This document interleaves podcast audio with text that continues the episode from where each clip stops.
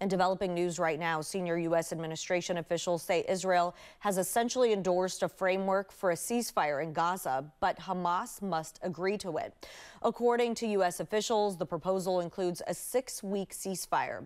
Hamas must also release hostages considered to be vulnerable, including the sick, the wounded, the elderly, and women.